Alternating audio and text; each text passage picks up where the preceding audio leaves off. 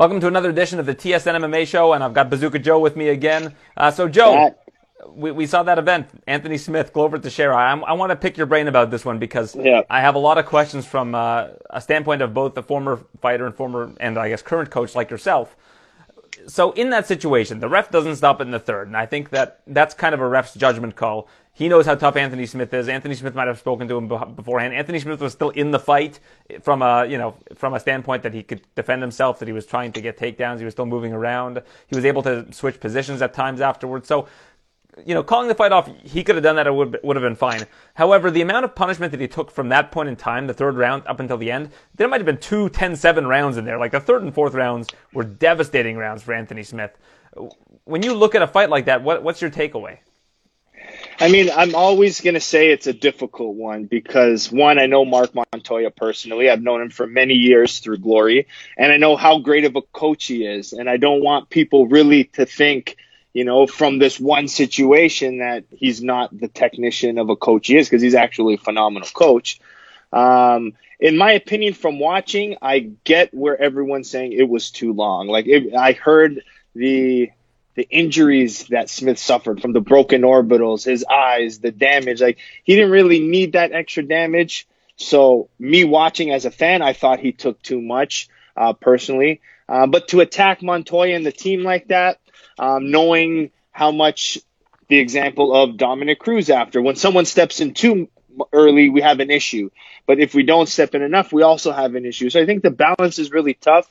Um, as a coach now, it's really, really difficult for me to say if I would have stopped it. I think you got to know your fighter. You got to know the situation. You got to be there. I would like to say that I would have stopped the fight, but uh, I don't know personally. To be honest with you, I think it's uh, an individual decision at that time, and I think the emotion, the connection to it. I think it's almost a disservice to say, you know, like he did something completely wrong because I wasn't in a situation. Yeah, I think the onus is obviously on the ref. It was a weird situation because Yeah. Glover was talking to him in there and saying like, "Listen, I'm sorry about this. It's part of the job." Uh, That's that crazy. was insane. That was insane.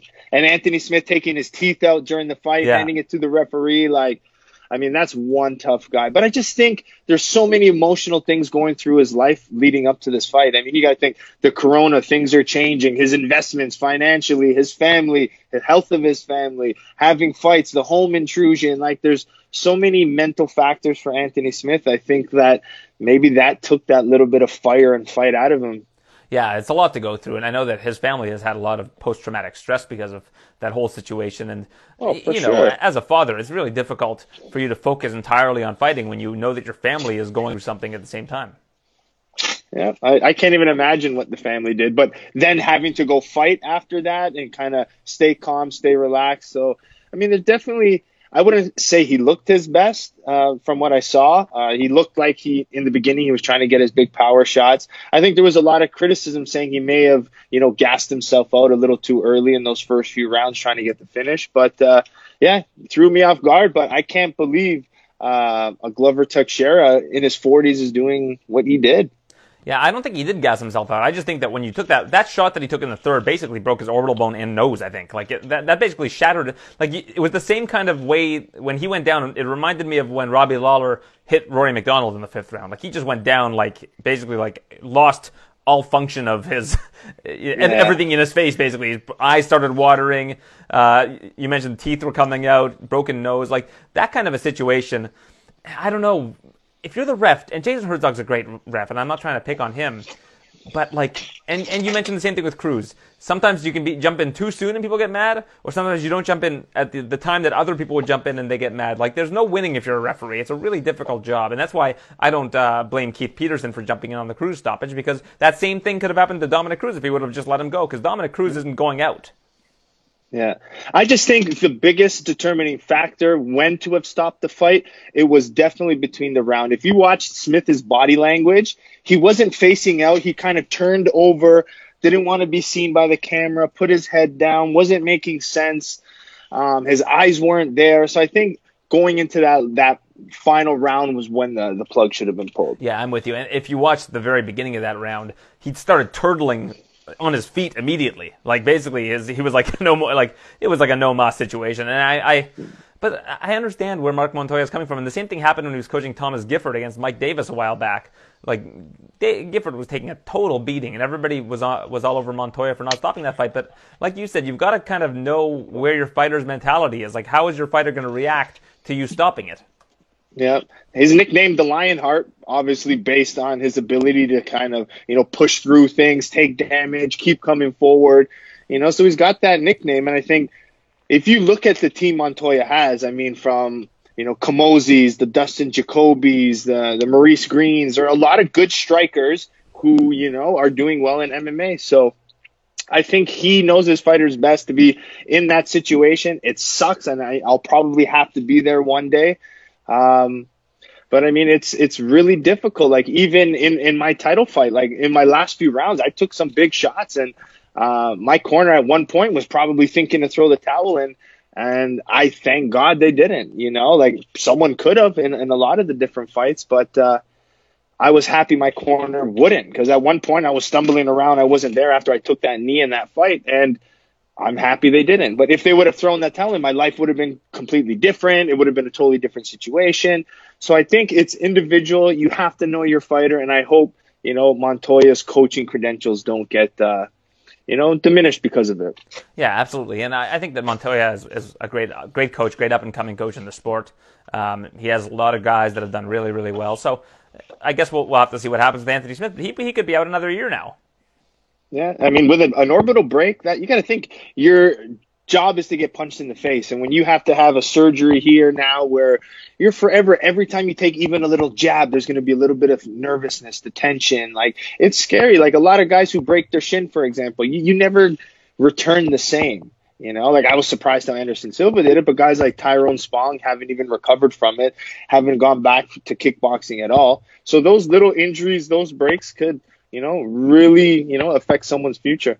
Yeah, he's also coming off of hand injuries. That's another thing that you're obviously a little bit hesitant to throw those hands uh, because of the, that injury as well, and that's what he was rehabbing from, right? So, yeah, I feel bad for Anthony Smith because uh, I think he's a great fighter. I think that he's definitely a top guy at, at light heavyweight. But Glover, man, age 40, he he was just he was on fire, man. I think that was the best I've ever seen Glover Teixeira uh, against the guy the caliber of an Anthony Smith. Like that, that's probably the best caliber of opponent he's fought outside of Jon Jones.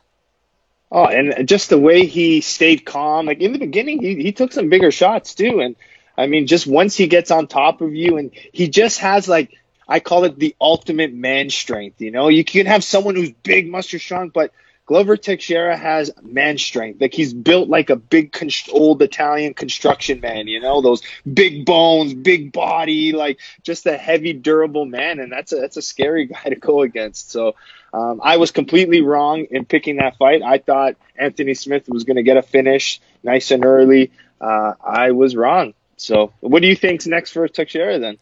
Well, I would think that it would be either Jan Blachowicz or Dominick Reyes, depending on what direction they want to go in in that division.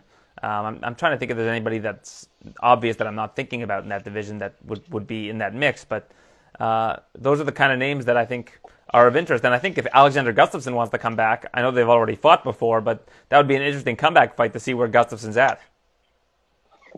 Yeah, would you put um, is he ready for a Jon Jones at this point? You think, or is that? Yeah. Well, he's fought Jon Jones before and lost to him, and he's only gotten older since then. So I, I don't know.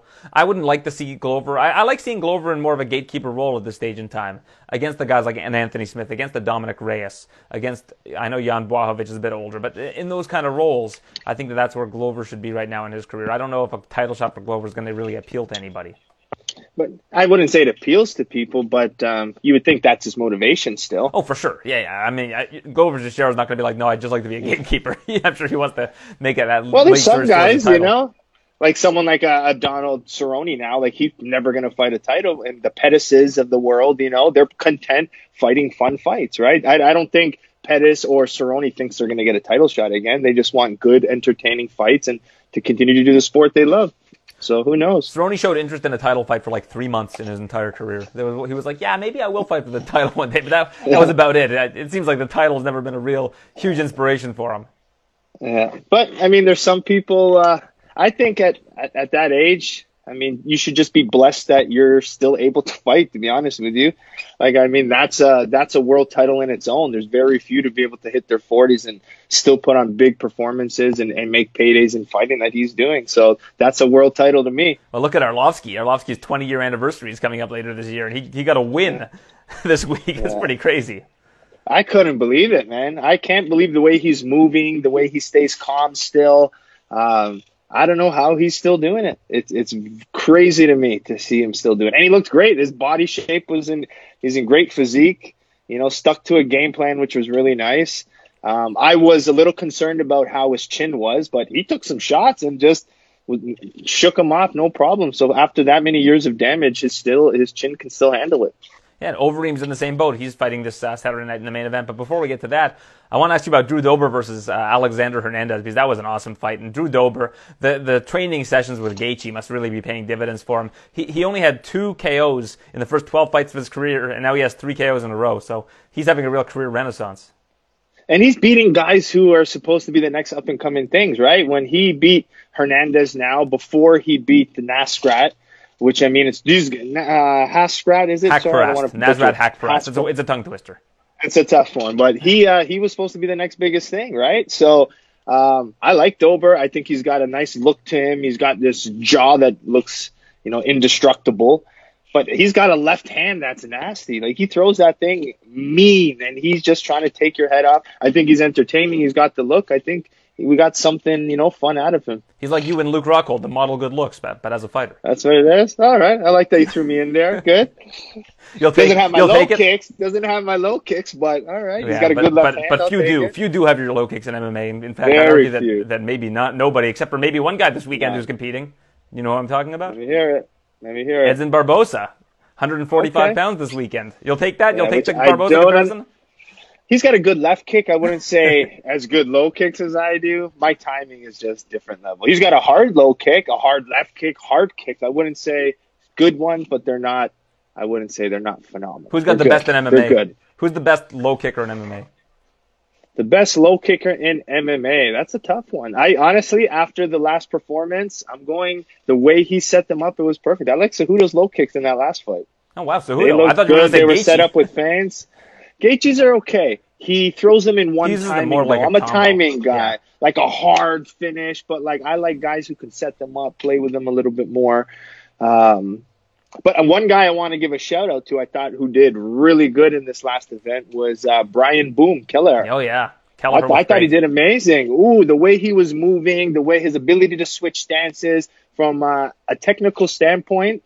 Um, I thought he was one of my favorites on the card. Like from his striking, he's able to kick fight as well as box, switch stances.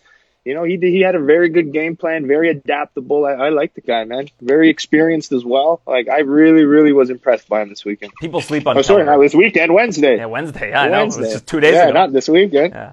Jeez. This weekend we've got Walt Harris against uh, Alex Overeem. I just watched the Sports Center piece on Walt Harris. That's a tearjerker. That's a tough one to watch. Oh, I haven't seen that yet. Is it the ESPN one? Yeah, you should you should really watch it. It's really well done. Yeah. It's uh finding what's his daughter's name? I think it was called. Was that I the think one? Fighting for Aniah. I think it's called. A fighting for Aniah. That's right. Yeah. That's right. Yeah, it's very. yeah, good. I know. That's and the other. Um, I I don't remember the story because I was young at that time. But Vitor Belfort had a very similar Yeah. situation years back, kidnapped. right? His sister was kidnapped. I think and held at ransom and killed, if I'm not mistaken. Yeah, because he had a sh- one of because he used to be my favorite fighter growing up, and uh, he had a shirt of his sister on his uh, after his fight or something, and it always stuck in my head. Yeah, so we'll have to see uh, how Walt Harris um, does this weekend. I mean, I I think a lot, a lot of the MMA community are rooting for him, but uh, I, I'm not, I'm not, um, I'm not certain Alistair Overeem should be the underdog in that fight, in my opinion, just from an X's and O's standpoint. I don't know enough about Walt recently. Like I haven't really. He's not one of those names that you've heard consistently at the top, and I think he's just moved up so quickly that I haven't had a chance to kind of see him grow as a main event fighter and someone of that caliber. Where we've seen Overeem do it all the time. So to me, it's more of let me see what Walt Harris is about. Uh, let's see if he can hang with the bigger boys, take the the bigger fights because he's already talking on some of his interviews. They're like, it's inevitable. Uh, I'm going to get Francis Ngannou probably soon. So he's thinking big. He's got the good mindset. Um, hopefully, what's happened uh, with his daughter you know kept him mentally and physically strong. It seems like Overeem is like the uh, the Vega of the division. Like you, you beat him, and then you've got to go to Sagat, which is like Ngannou, and then M Bison is like Stipe Miocic. It seems like that's like the gatekeeper fight is Alistair. Once you beat Alistair, then you get to that next tier. Actually, I should I shouldn't say Alistair. Alistair is like the Balrog, and you've got Curtis Blaydes is like the Vega. I, I, was just Curtis gonna Blaydes. say Curtis Blaydes. I was like, that's the guy. I think that's the toughest of the division. I'm I'm riding the Aaron Bronsteter train. I mean, I think he's one of the Curtis Blaydes is going to be one of the scariest guys in the division. Yeah, I, I almost forgot about Curtis is training with Overeem. Overeem's been training uh, in Denver with uh, with Blaydes basically since Blaydes beat him. Yeah, I mean, Kurt, like you, you called it out a while ago. I didn't believe you, but I'm riding it now. He's good. He can wrestle. He's striking's improving well. I think he's going to give a lot of people problems, but I still stay it here. Francis Ngannou will be your champion very soon. And if he is, Blaydes needs to really work hard to get that title shot because he's lost twice to Ngannou. So, you yeah. know, but I think Blaydes is like, if you take Cormier out of the mix, because I think he's only going to fight one more time. Like I think that the top tier is Ngannou, Blaydes, and Stipe. I still would put Blaydes in that top tier, even though he's lost twice to Francis. And again, if you look at, I don't, I think Francis destroys Stipe in a rematch. Do you? I think personally, yeah, I do. Well, I think, I think it comes uh, down to whether his wrestling has improved enough. I, you know, I think that against guys that aren't like big wrestling threats, and I mean Stipe's striking is great, but I, I mean I think I, I think you're right. I think he'd be the favorite in that fight. Yeah, I just think that power, his ability to control it now, his he can see openings, time things a little bit better. He's understanding pace, conditioning, proper nutrition. Um, he's just big, natural, strong. I think I think he's your champion. I think he's going to be very difficult to beat. Yeah, it looks like Blaydes and Volkov is going to be rescheduled as well. Well, it's going to be scheduled June 20th, but they're not sure if it's going to be in Saskatoon or not. Most likely not. Most likely probably in Las Vegas. And they changed the uh, next week's UFC as well, right? Yeah, so to May 23rd is yeah moving to May 30th, which is great because my, my, wife's birthday is May 23rd, and then her and I can like spend some time together instead of uh, me, instead of me spending time with Gilbert Burns and Tyron Woodley. you guys can't watch fights together. You plan a date around the TV. It doesn't work. I don't think my wife has ever watched a full round of a fight. Really? Yeah. Have you ever asked her to try to be like, "Hey, let me kind of introduce you to what I do," or she's not? No, not not really. Doesn't like her. I'm not, not I don't need to watch fights with her. Uh, what about now? Your kids getting older. Would you watch fights with your, your kids? No, I wouldn't. My my oldest is nine years old. I don't want to get him there just yet. But it's weird. Like the the weird thing about it is, like the fights are on ESPN. They're on Sports Center. If you were watching TSN, like watching Sports Center in the morning, you're still going to see UFC highlights. You're going to see UFC highlights and commercials. You're going to see and sports uh, in general. Like you wouldn't say, oh, I wouldn't want my nine year old to watch Sports Center right? But if you're watching Sports Center, you're still going to see combat sports. So I don't know. I'm not super. He, he hasn't shown much of an interest in it really. He like teases me about it sometimes and talks about you know UFC and fighting and blah blah blah. But he doesn't. He, it doesn't seem like something that he's super interested in watching. But say he was young and you came and he was watching it, would you be like, oh, we got to change the channel, or is it like forbidden, or because a lot of people it is. It's it's a forbidden at homes that I don't know. It's it's it's different. I, am always curious because I'm going to be the opposite. I'm going to kind of want to show my child the sport and what it's about, give them the education about it because it's obviously a huge part of my life. So I'm always curious to see because I have parent, uh, I have friends who are parents. They're like, my kid's not allowed to watch it. I was like, what? Yeah, I, I, think so, I'm in I mean, that boat though. I, I think I'm in like, that boat. I am kind of torn. Like I, I, I can see where people think it's bad, but like, is it worse than football? Is it worse than the other things, or the violence they have on their cartoons? So it's interesting to hear parents' thoughts on it. Yeah, I don't know. I don't know why. I, I mean, I know my wife would not sign off on it for starters, so maybe it's just a non-starter in that regard. But I don't know. I, he hasn't shown like a whole lot of interest in watching it either. So that's kind of my thing. You know, it's your dad is never cool your dad's always doing lame stuff. So if it's kind well, of my gonna, thing. when he starts seeing dad on TV, he's in it. The UFC is the coolest thing at school, and look, there's uh, you know Mr. Bronsteter there talking to Dana White, and look, he's talking to Jon Jones, and you're going to be for sure. It's going to be something that he's going to want to see. I do worry about, about the one thing I worry about in that regard is if if I'm watching it with like, like if one of his friends watches it, who's like nine or ten, and they're like, "Oh, I saw your dad on TV. Do you watch the UFC?" And he's like, "No, I'm not allowed." then like they might pick on him. But I, I don't know. I shouldn't think that far ahead. Yeah. yeah. But I mean, it's interesting. It's definitely an interesting conversation. It definitely is. Yeah, I'm, I haven't had the talk with my wife yet about whether we should uh, we should we should go down that uh, that road. But one day. Yeah, but it's like video games too, right? All those, all the video games these days are violent, killing, dooms, yeah, but, Call of Duty. He's, he's not allowed to play Fortnite, right? Like it's not like we're ha- there's a Yeah. double standard here. Yeah, no, that makes total sense. But now it doesn't become where if you don't um, show them, you know, that little bit of TV violence, is it something they do on their own anyways? Eventually, right? So- uh, I don't know. Maybe Who who knows? knows? I think that we Yeah. we we have limitations on certain things, but he's he. We watched Brooklyn Nine Nine with him, and it's got like very vulgar humor. He loves Brooklyn. I do like Nine-Nine. that show, Oh, too. he loves I love it, too. Nine-Nine. He's like clenching his like stomach. He's on the floor laughing. But the the weird thing about ratings in general, the rating systems and the way that these things have worked is like they've always put like sexual comedy and like nudity above violence in terms of things that like when, when you're rating things like you'll have a, a higher rating for things that are just about like um, comedic adult comedic situations and like nudity is above violence in terms of how they rank things which i think is weird Yeah, it is very weird. I mean, like there are movies, knows? movies with like machine guns getting guys like people getting obliterated by machine guns have the same ra- rating as like a movie that has like some vulgar humor a little bit of yeah. Who knows? yeah Who knows? one day when you're a dad joe we'll uh, we'll we'll have that conversation We'll talk, we'll yeah, we'll cross discuss, that bridge yeah. i'll be like I always get- 55 my my question is always, do you want your kid to fight? And that's the one I always get uh, in every conversation. Well, I would say, let's- let's go down that road I don't care. You don't care, but I don't yeah. care. To me, it's it's whatever would make them happy. I would think. yeah i'm, I'm kind of in that same boat I mean, they see. I, I think it's going to be inevitable for my kids to see me at a gym. I'll be coaching, going to UFCs, giving attention to all of these other fighters that they're going to want to crave some of that attention. Like, oh, dad's teaching at the gym tonight and he sees people being around. I just think anyone whose father ends up being, you know, a gym owner, part of the gym, they just naturally go into it. So I want all of my kids to have martial arts in their life. If it was up to me, though, I wouldn't love for them to fight. But I do want martial arts to be in their lives somehow, well i know you've got which is fair. I know you've got to get going on the podcast. We've got some good interviews coming up uh, with uh, we've got Walt Harris, uh, Alistair Nice. Overeem, Angela Hill. So why don't we get to those and we'll chat more next week, Joe. Uh, best uh, best wishes on everything. I know you're doing some uh, videos in the gym today, so I look forward Yep. to uh, sharing those. What, what are the videos about? Get on YouTube. Uh, the last one I actually did a UFC one. I talked about how Cater, Cejudo, and um, Gaethje got their finishes. So I kind of break it down from a technical standpoint, and it was kind of cool. Did well. Um, today's video, I'm giving uh, more details on different ways to throw a left switch kick because there's different variations, and so you're going to learn the variations today. Well, when this whole thing started, I said to myself, I'm going to watch all of Joe's videos. I'm going to start training more. And I just didn't. I had, didn't at all. I had no time. I was going to watch all these TV did? shows. Oh, you think you're going to have all this time? Nope.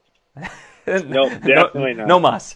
Uh, all right. No mas. All right, Joe. We're throwing in the towel. Yeah. Well, I'll, I'll let you get to your video, and uh, we'll chat next week. Thanks, man. Awesome. Thanks, both. I'm now joined by the Demolition Man, Alistair Overeem, headlining UFC Fight Night this Saturday night against Walt Harris. Alistair, how you doing? I'm good. Um, considering the circumstances, uh, all good. Camp was good. Just wrapping up here in uh, Denver, getting ready to head out to Jacksonville on Tuesday.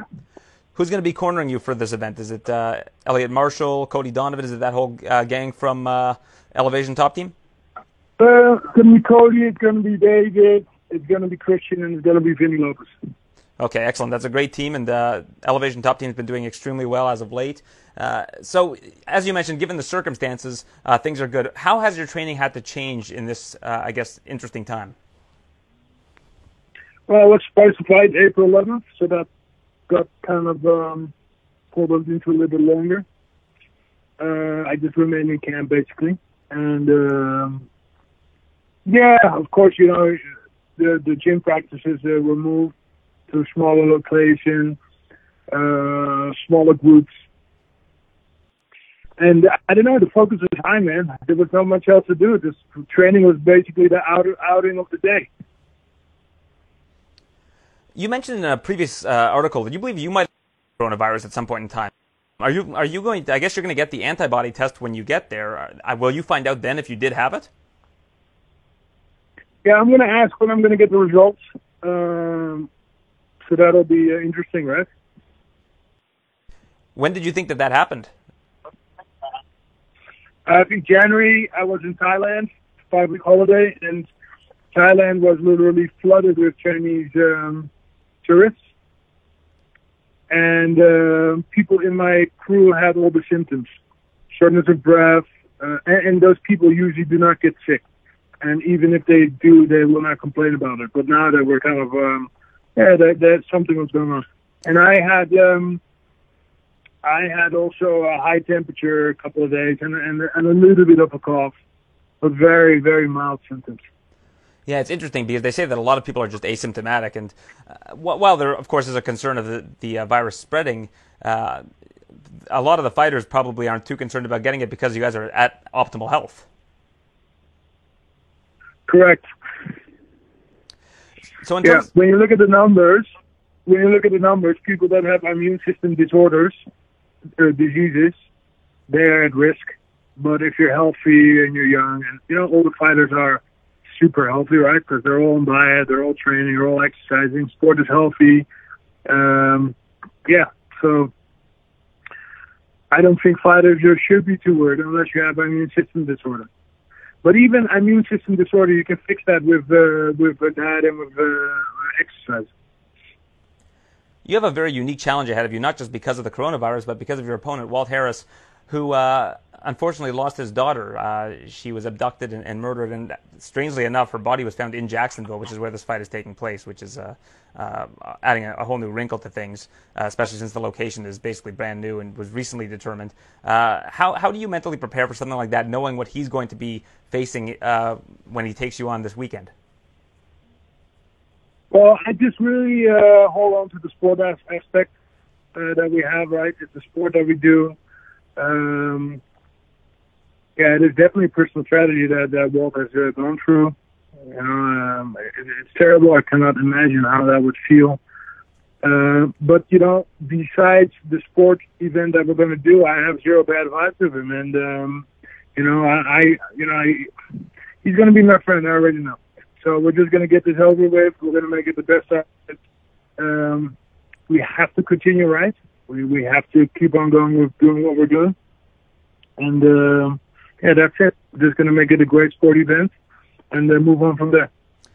I feel like you're a, a good opponent for him in the sense that you're, you're so worldly. You've fought all over the world. You've fought for such a long time. You've pretty much seen it all. That you will be able to approach this, like you said, as a sport without without carrying that same kind of emotional baggage. And I think that he looks at you that way as well, as as an opponent that is very respectful to the martial arts and uh, and somebody uh, that that will take this seriously from a sporting standpoint.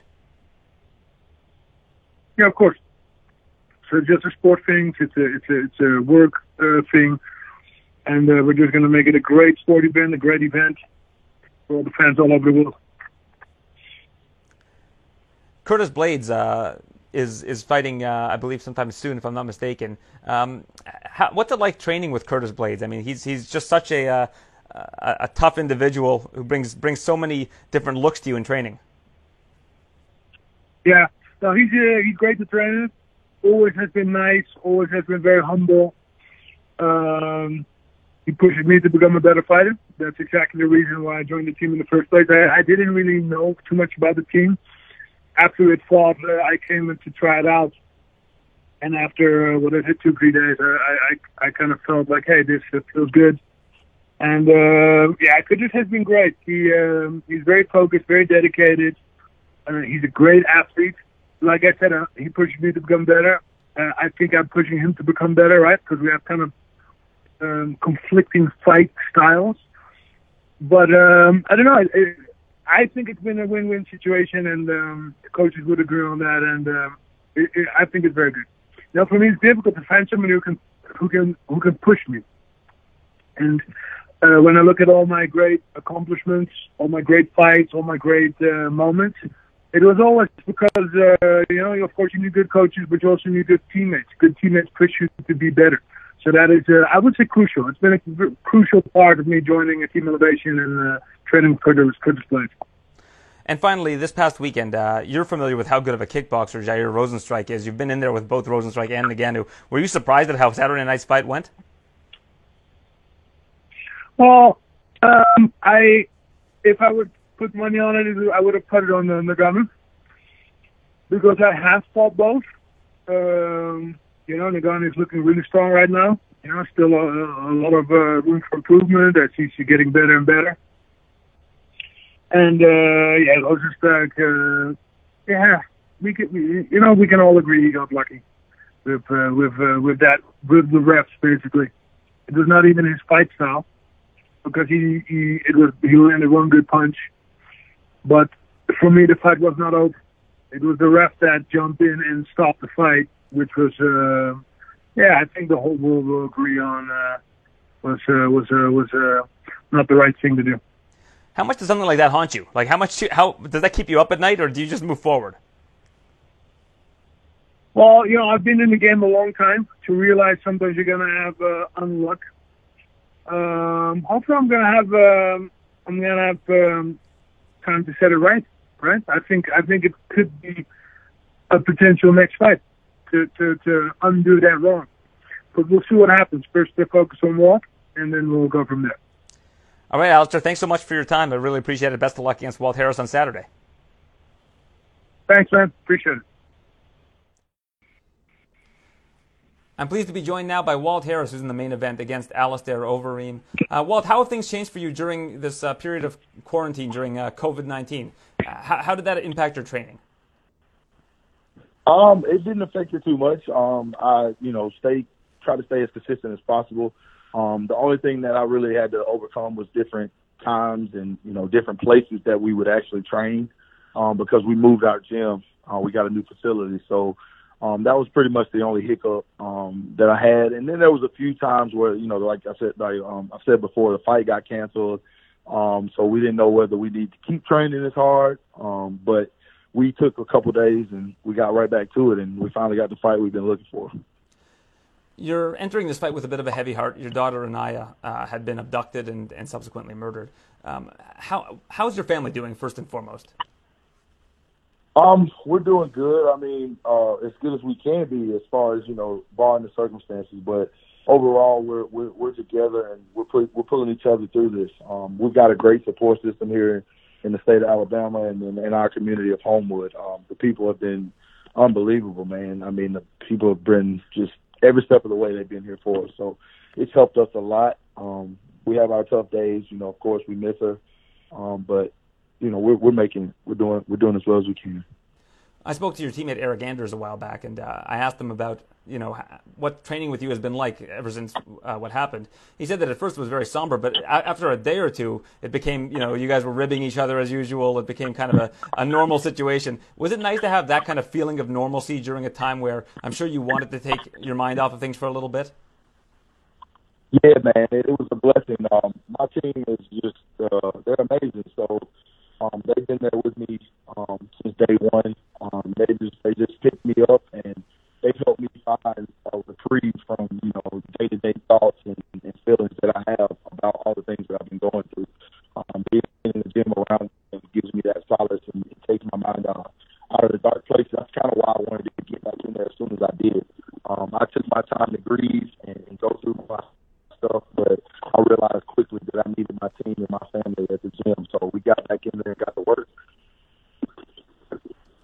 spoke to uh, Alistair Overeem uh, earlier today, and uh, he had mentioned that um, he he really he he um, feels obviously bad about what what happened with you, but he, he, always he wants to approach this like a sport. He knows that he has to kind of take emotion out of it. Is that why you think that Alistair Overeem might be a good opponent for you?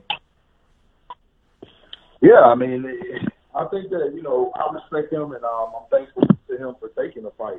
Um, you know, I'm the same. I'm, I'm feeling the same way about it. You know, um, on his end, I respect him legend and, and a person who's uh, done a lot. You know, for my weight division, especially in this in this sport. But my objective is to win fights, and um, you know, I'm I'm not gonna you know think or use you know what I'm going through as a as a reason.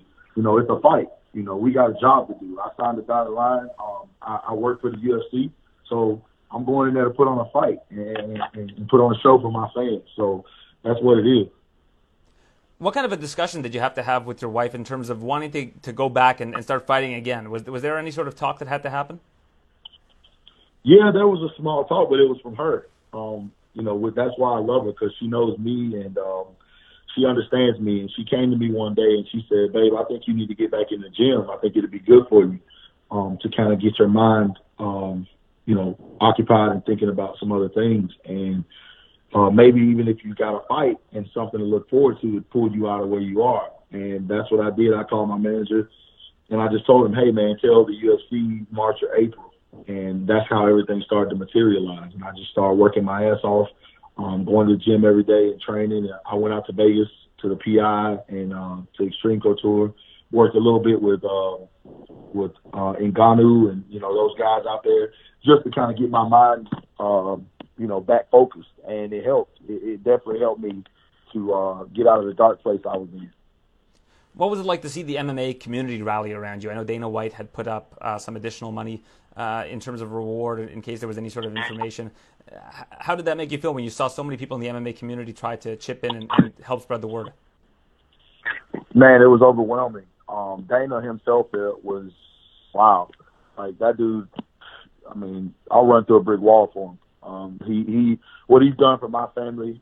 Uh, I can't even. I'm about to cry about thinking about it right now. But um, I mean, the whole community, MMA community, uh, everybody around the world, man. I'm so grateful for him because uh, even the smallest things is just you know a comment on my social media. Like those things would help me throughout the day. It would give me motivation to get out of bed and to go back to the gym to to keep plugging away because when you see people you know really care and and, and do go above and beyond to make sure that you're all right, you want to repay them the best way that you know how. And I know my fighting people enjoy it, so I want to get back in there and, and, and that's the way I say thank you. You know what I mean? Go in there and, and put on the show, fight my heart out, and uh, you know, let the chips fall where they may. What good has come out of this? Obviously, it's a tragedy, and, and there's a lot of sadness that, that, happens throughout this. But have you have you gained any sort of additional wisdom in this situation that you probably wouldn't have had you know had you not gone through such a terrible uh, situation? Uh, I'm not sure. Um, I mean, I, I, I'm still going through it. It's not. It hadn't reached a conclusion to um, yet, so I, I don't know. Um, I just think that you know it's taught me to be more aware. Uh, it, it's helped me become a better father for sure. Um, as far as communicating with my children and understanding and knowing exactly what, helping them understand exactly what they need to be doing and how they see things. Um, but other than that, I can't really put my finger on anything at this moment. Like I said, because we haven't gotten full closure um, there hadn't been a trial or anything like that yet, so I'm still kind of processing a lot of different things. What is the timetable on that? Um, well, with the pandemic, everything really got kind of thrown off. Um, there's there was supposed to be, I think, another hearing or another situation where they bring it back up to court. I think in December. Um, but now that the pandemic's happened, I'm still we're still kind of up in the air on that. Um, we're, we're keeping in contact with the district attorney, of course, um, but as far as a timetable, I really couldn't tell you right now. How has the global pandemic and, and the coronavirus, and of course all, all of the things that come with it, helped um, build more solidarity in your family? I'm guessing you're around them probably more often than you than you would have been uh, had this uh, not happened. Yeah, we we man we we've always been a close family, but I mean when you're locked up 24 hours in a day with each other, you just you just find ways to to grow and learn more about your kids, your wife, and, and we do more things together as a family. We've we've incorporated different um, you know mechanisms to make sure that we're keeping our unity and our sanity. You know, pulling each other up. You know, my wife has a bad day, I got I'm there for her. You know, I have a bad day, she's there for me. My son, you know, he's been dealing with a lot of stuff. My youngest son, he uh he was sick for a long time and you know, it's just been a lot of different things. Everybody's got their different things. And on top of that, we're dealing with the loss of our daughter. Um, my younger kids are dealing with the loss of their their sister. My oldest son, the same. So, um, you know, we're just trying to make sure we're there for each other, whether it be through call um, or face to face. You know. So. Well, well, thank you so much for your time today and your honesty, and I really hope that justice is served uh, for Aniah and uh, and for you and your family. I appreciate your time. Thank you.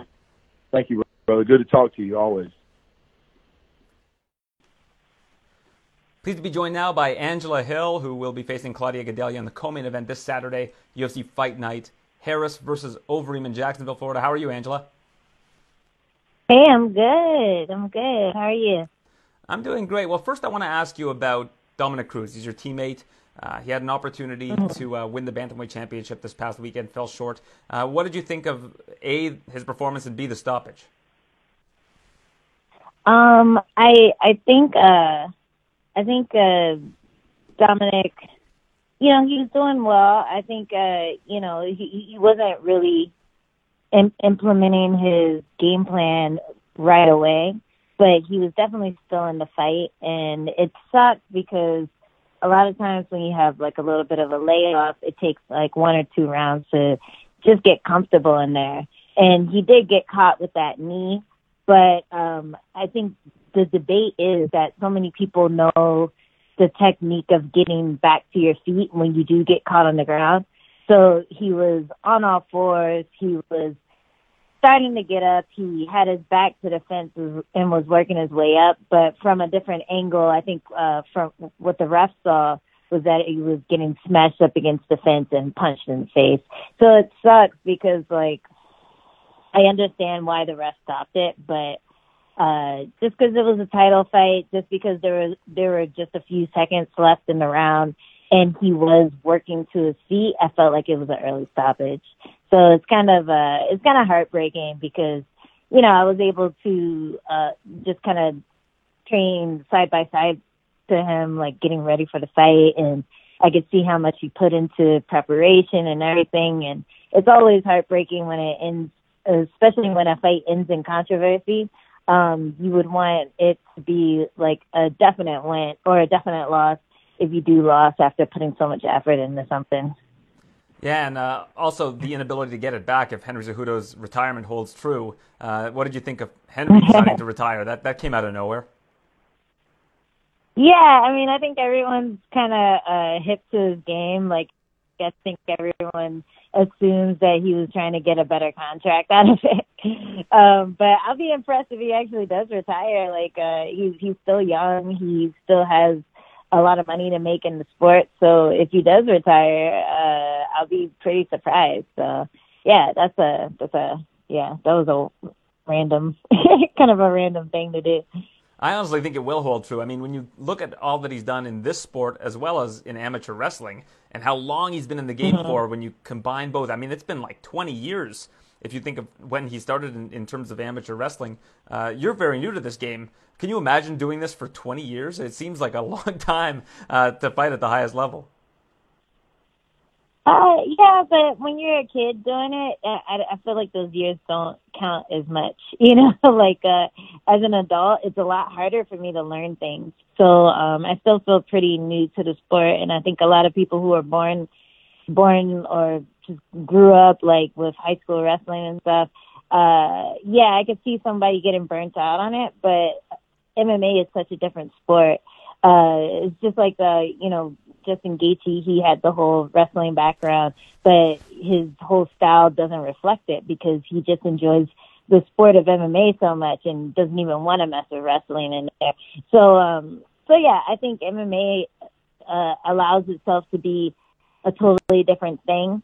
And uh and yeah, that's why I would be so surprised if Henry Cejudo did quit right now just because he's he has two belts.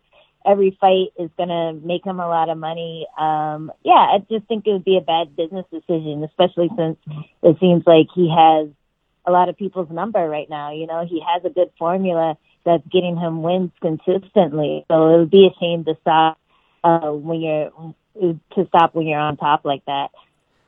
It seems like you're building a reputation for yourself as being the female cowboy or a cowgirl, if you would like to use the proper English language. Uh, what's that been like for you? Why, why do you like taking these short notes? yeah, you like that? You, you can you can have it. You yeah, I'm joking. Like. No. I don't want that one. it seems like you're enjoying oh, sorry, getting the. Sorry, it seems like you're really enjoying getting the in cage experience. I mean, that's one thing that you can't emulate is, is the in cage experience. Is that why you like taking all these short notice fights? Is because it's, it's helping your growth? Yeah, for sure. Like you said, I just started, um, relatively just started. Uh, most of the girls that I'm um, fighting have been doing, at least doing some kind of martial arts since they were teenagers. And I picked up Muay Thai when I was, um, when I was 24. So everything is still, I'm still figuring things out, uh, every day. Like every day is new. I'm still a student of the sport. And, uh, and being able to get into the cage expedites my learning curve. So um, so you can learn, learn, learn something, but every time you get into every time you have like an official fight, that's your actual test. Um, so just training and training, there's there's no comparison to actually getting in there against an opponent who you even if you watch tape, you don't really know what they're going to bring, and they're going to come at you a hundred and ten percent. Uh, so so it's definitely a different feel from when you're going against training partners, when you have gear on, when you're not really trying to put them to sleep when you punch them. You just want to get good looks and feels. When you're in the cage, you're trying to kill each other. So it's definitely a different feel and a, and a much harder test. So I feel like the more often I do get those, uh, the more often I get to like, uh, compete, the more often I'll get those tests and I'll learn what's actually working for me, what I need to improve on, and, uh, and yeah, what, what's, what I really need to fix in there. So when Claudia's original opponent withdrew from the fight, I, I, tagged you immediately, and here you are. So, uh, do you like having that reputation as being the person, the first person to call if uh, there's a straw weight that drops out of a fight? Yeah, you know, I I follow um, I follow all, all, all the news, uh, the MMA news sites, and whenever I see that a straw weight fell out, if I haven't gotten a call from a manager yet, I'll hit him up and just be like, "Hey, get on that." And uh, and it's cool that I have this reputation now because usually the fights come to me. I don't have to go searching for the fight anymore, and I think that gives me a a lot more power when it comes to taking these short notice fights, just because I know okay they came to me first, or maybe they had someone else in mind and that person said no. I say yes, that makes me look like a badass, especially compared to the person who said no. So, um, so yeah, this has always been my ideal uh my ideal uh schedule. I always wanted to fight four or five times in a year. Uh I don't I'm lucky enough that I don't get hurt when I fight. I think just because of the way I fight and my movement, um I I don't take too much damage. I'm usually able to get back into the gym maybe a week or two after I fight and get back to training, get back to learning. So yeah, it's it, I feel like it's a waste of time if I'm in there learning, learning, learning for months and I don't get to book anything to get that test and show how much I've learned. So yeah, I, I've always wanted that and now that I'm getting it, I'm I'm happy with it. I'm super super stoked. Well, it's been amazing watching your growth as a mixed martial artist from your time on TUF to where you are now, and I look forward to continuing to watch that growth uh, this Saturday against Claudia Gadelha in the co-main event. Congrats on getting such a, a high slot on the card as well, and uh, I really appreciate your time. Yeah. Thank you. Thanks for having me.